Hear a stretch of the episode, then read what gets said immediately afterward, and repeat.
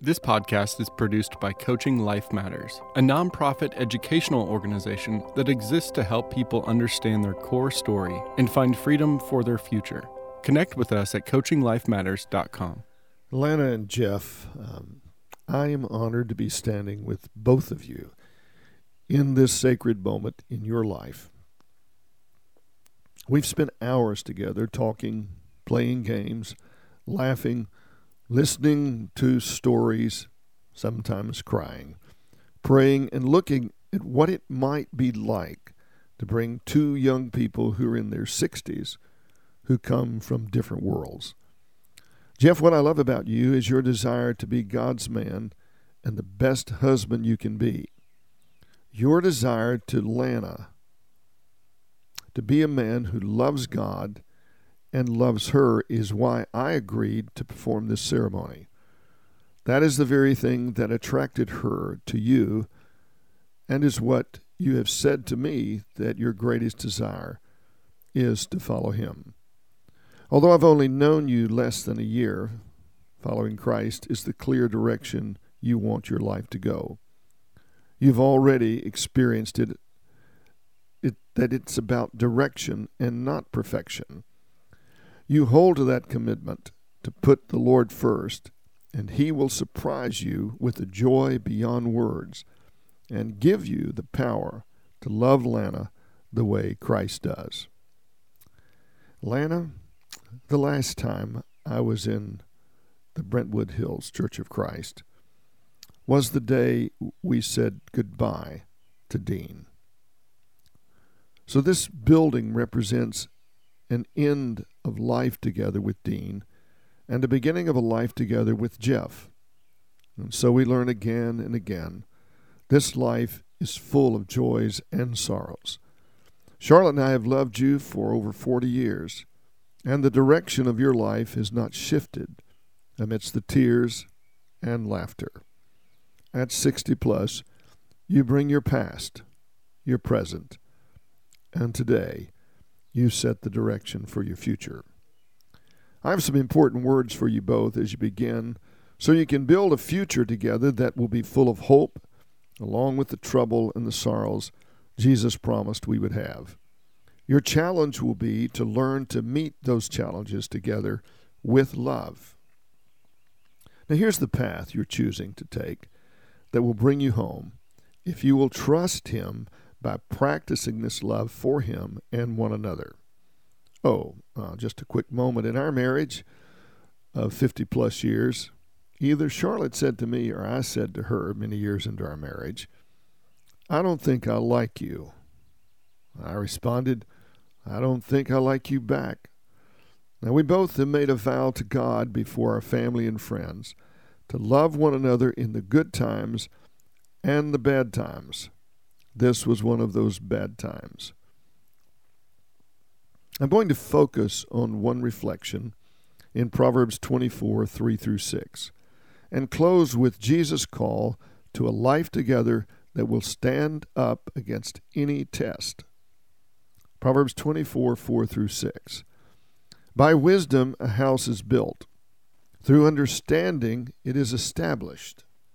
Through knowledge its rooms are filled with rare and beautiful treasures. A wise man and woman has great power, and a man or woman of knowledge increases strength. For waging war, you need guidance, and for victory, many advisers.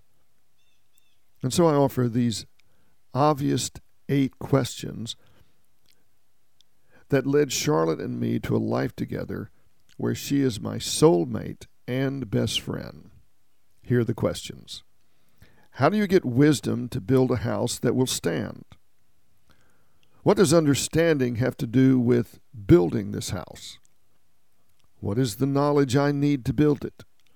What does a home of rare and beautiful treasures look like? Why should he use the word war in relationship to building a home? Where does one get the guidance? What does victory in a home look like?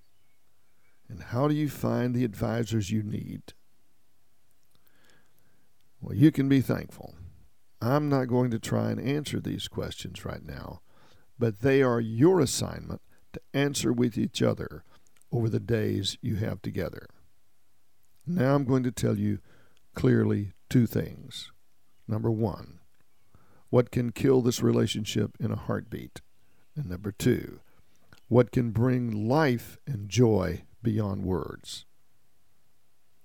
Now, both of you being in your 60s are entering with unconscious expectations of yourself and each other that are impossible. You're discovering expectations can kill this relationship. The hardest one is the expectation you have of yourself. The next most difficult trouble is you will place on each other the same expectations you place on yourself.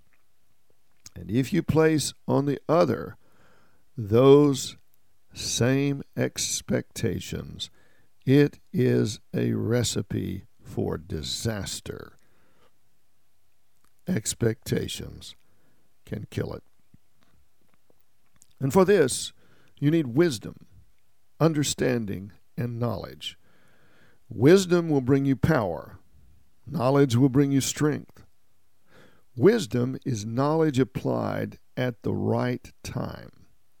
The problem is, as you already know, under stress, wisdom and knowledge go out the window, and we act like 12 year olds because the expectations of the 12 year old kick in. You're both responsible to not let the 12 year old hurt yourself or the other. So you really need a lot of help.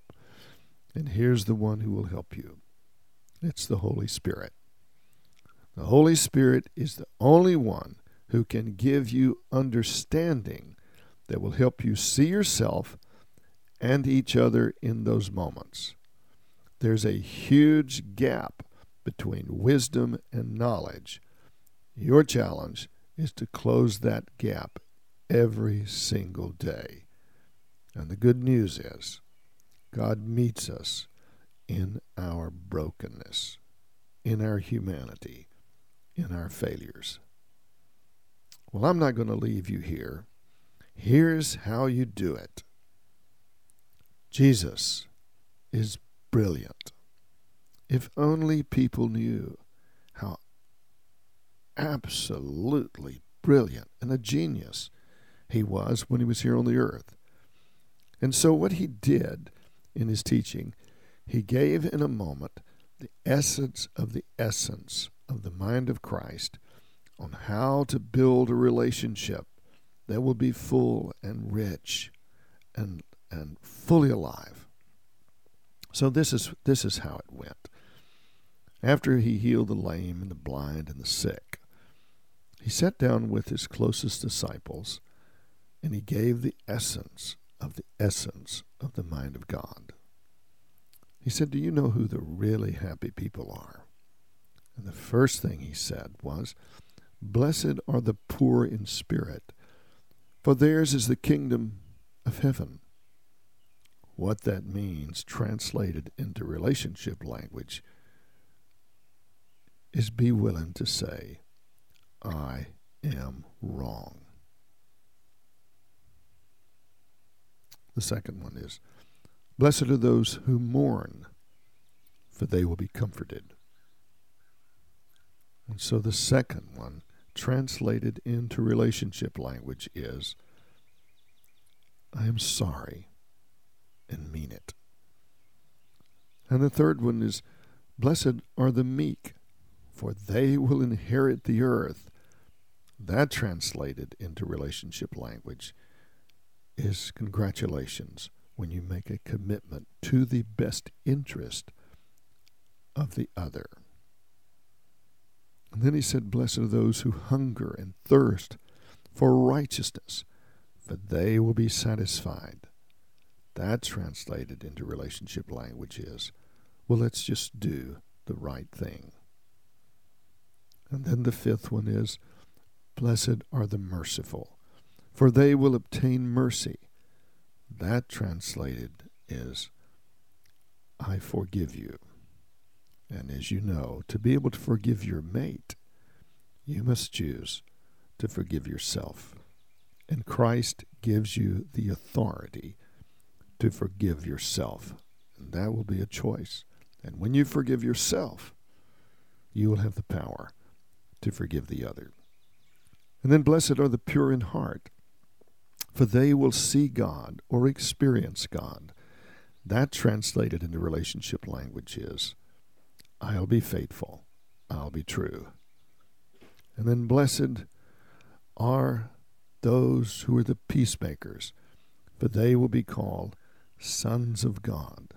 That translated into relationship language is I am willing to make the first move.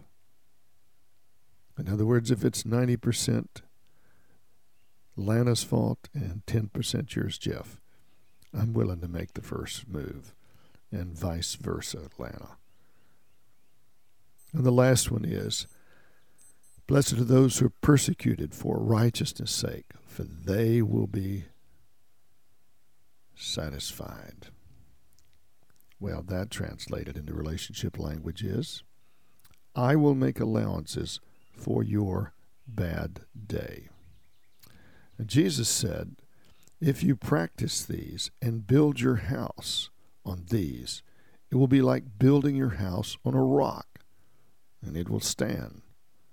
But if you don't practice these, you're building on sand, and it will fall. That is clear. But my dear Jeff and Lana, this is about direction, not perfection. And this is why you will feel powerless every day and to know that Christ meets you in your humanity, not in your piety. And so I charge you, Jeff, to love and cherish Lana like Christ loves her. To do that, you must let Christ love you and then you can do that with her. And Lana, I charge you to love and honor Jeff as Christ does. From a human viewpoint, this is impossible. Let your expectations drive you into your closet each day to surrender to His loving presence and forgiveness. Then you can extend the same love to each other and practice these eight attitudes. Here's the important thing you get to choose who you believe and renounce and revoke the feelings of judgment and act like who you are as God's beloved child. And from a place of the truth that you are beloved, you will be able to love one another. And so here are the vows that you both have made today. And I'm going to read them because these are vows you make to Lana and Lana you make to Jeff. And they go like this I commit my life to you, thus encompassing all joys and sorrows, all hardships and triumphs, and all experiences that lie ahead.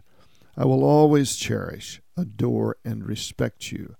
I want to comfort and encourage you to be your best.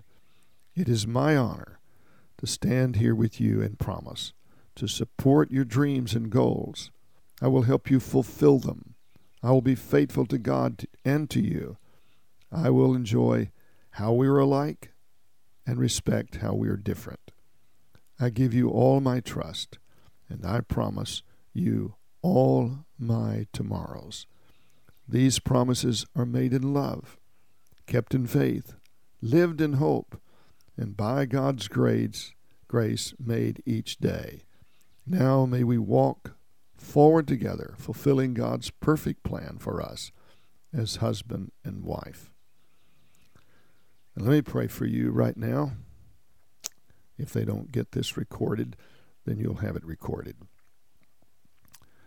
Dear gracious and loving Father, in the name of Jesus, I ask that you will give Jeff, as the leader of this home, an awareness of the depth of love you have for him at his weakest and most broken place. And he can choose, even when his own heart judges him, he can choose that he is your beloved. And with the power of the Holy Spirit, arise and love Lana in the same way that you love him. Only by your Spirit can he do that, and only by the power of his choice to accept your love. Even when his heart condemns him, can he access the power to be the loving, caring, committed husband that he's made his vow to be today. And Lord, I pray for Lana, that Lana, in her weakness, would draw near. You would take away her anxieties and her fears and give her complete trust that you are at work even when she can't see it. May this day, today, be a marker day as they set their hearts together on you. And only by your power and only through weakness will they discover that your power works only out of weakness and that their life together will be a witness to the fact that you are alive and well.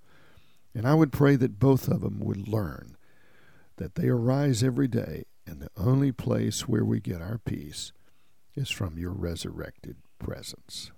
Let it be so, God. And bless this home, and may this home be a light in your world.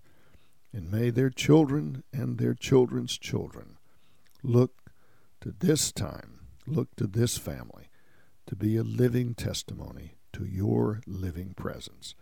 And that testimony will come by the way that they love one another. Fill their home with peace, with forgiveness, with laughter. Help them, Father, in just the ways that you know they each need it. And I pray this by the name and in the authority of Jesus Christ our Lord. Amen. Let it be so. You've been listening to Your Life Matters, a podcast produced by Coaching Life Matters. Stay connected at coachinglifematters.com.